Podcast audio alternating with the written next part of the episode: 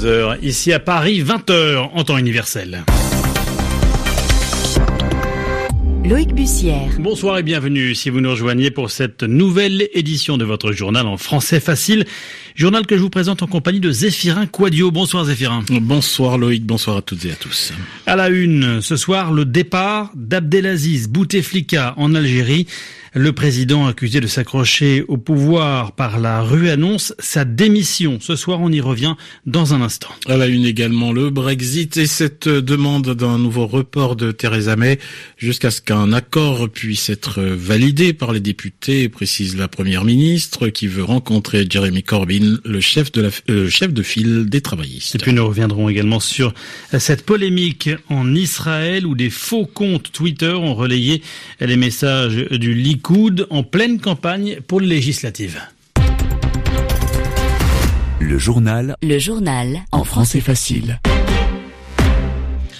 Et c'est l'information de la soirée en Algérie. Abdelaziz Bouteflika n'est plus président. Oui, après une réunion du chef d'état-major Ahmed Gaïd Salah et des hauts responsables militaires du pays, des militaires qui exigeaient justement le départ immédiat du chef de l'État à Alger, les précisions de Leila Berato. Il était un peu plus de 19h30 ici quand le communiqué est tombé. Le président Abdelaziz Bouteflika a remis sa démission au Conseil constitutionnel. C'est l'issue de plusieurs jours de bras de fer entre plusieurs cercles du pouvoir. Une heure plus tôt, l'armée publiait un communiqué et déclarait qu'elle ne reconnaissait pas le communiqué publié la veille par la présidence et qui promettait une démission d'Abdelaziz Bouteflika d'ici le 28 avril. L'armée demandait, elle, l'application immédiate de l'article 102, c'est-à-dire la mise en place du processus d'empêchement du président. Les militaires estimaient donc qu'il n'était pas question d'attendre quatre semaines pour le départ d'Abdelaziz Bouteflika.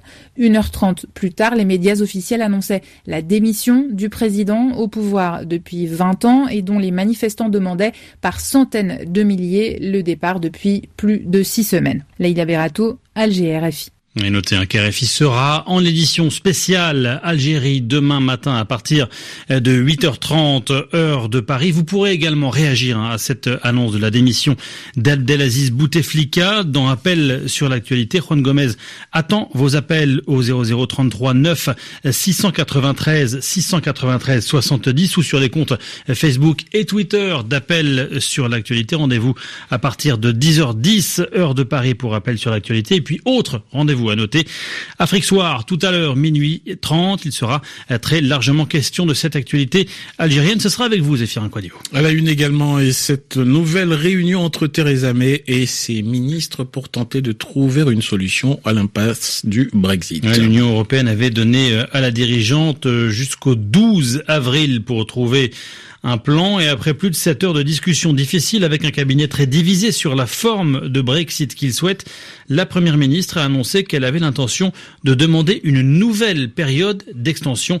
RFI Londres, Muriel Delcroix. Theresa May a rejeté résolument l'idée d'une sortie sans accord et appelé à un nouveau report, se dirigeant implicitement vers un Brexit plus doux.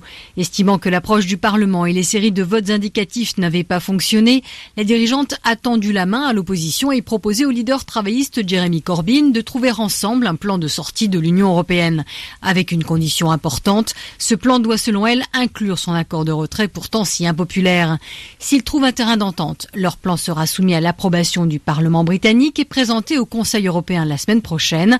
En cas d'impasse, la chef du gouvernement propose de modifier la déclaration politique qui accompagne l'accord de retrait et de soumettre au vote des députés une série d'options pour les relations futures entre Londres et les 27.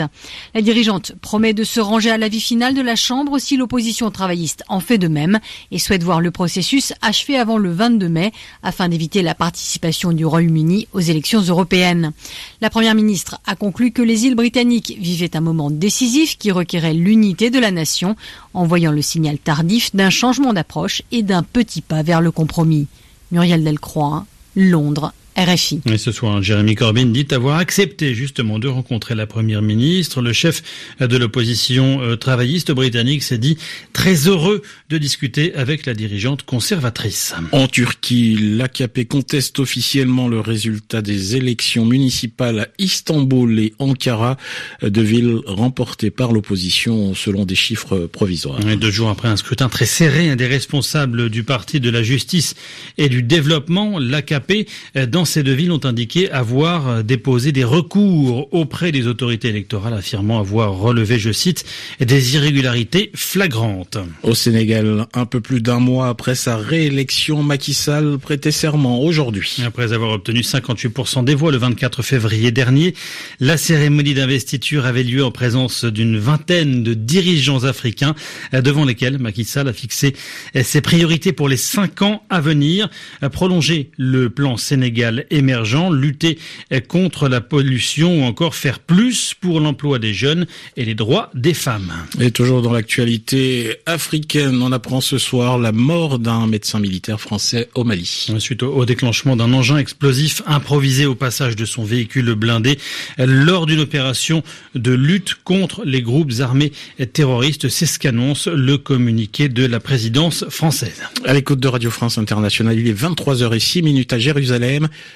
Direction Israël, où à moins d'une semaine des élections législatives, la campagne est marquée par une nouvelle polémique. Mais selon un groupe d'observation des réseaux sociaux, des centaines de faux comptes Twitter ont relayé les messages du Likoud, le parti du Premier ministre, et dénigré, donc dit du mal, des principaux rivaux de Benjamin Netanyahou.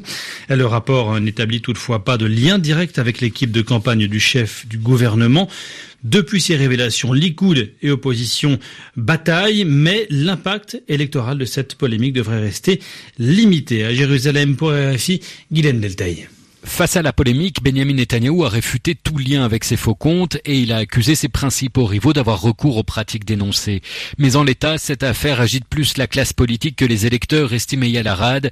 Cet ancien conseiller politique a participé à des campagnes électorales pour Benjamin Netanyahu, Ariel Sharon et Udolmert.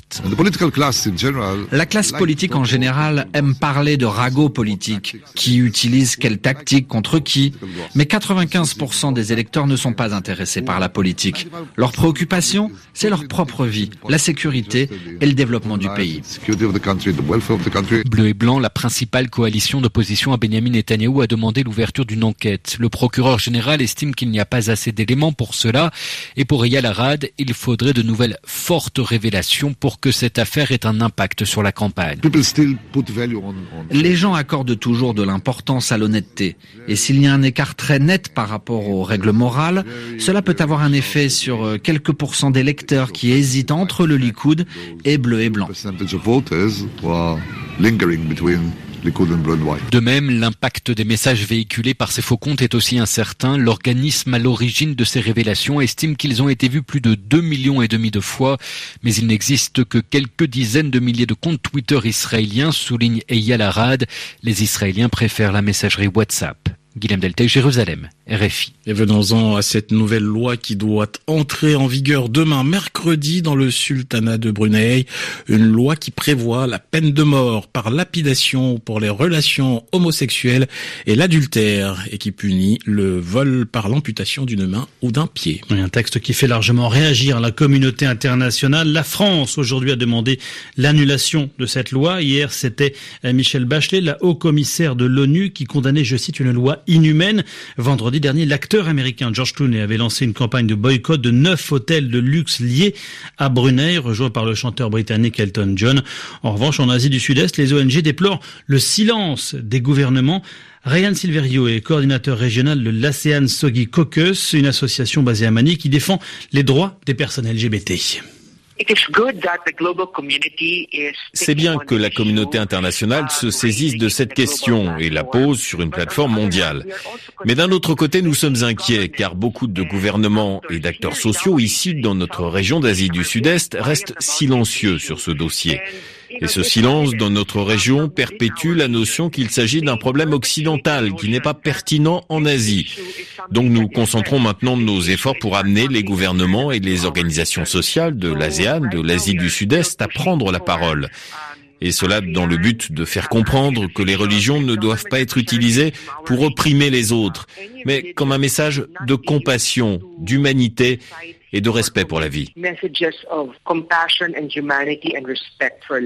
Ryan Silverio, coordinateur régional de l'association ASEAN Sogi, euh, Caucus joint au téléphone par Joris Zilberman RFI, les 22h10 à Paris.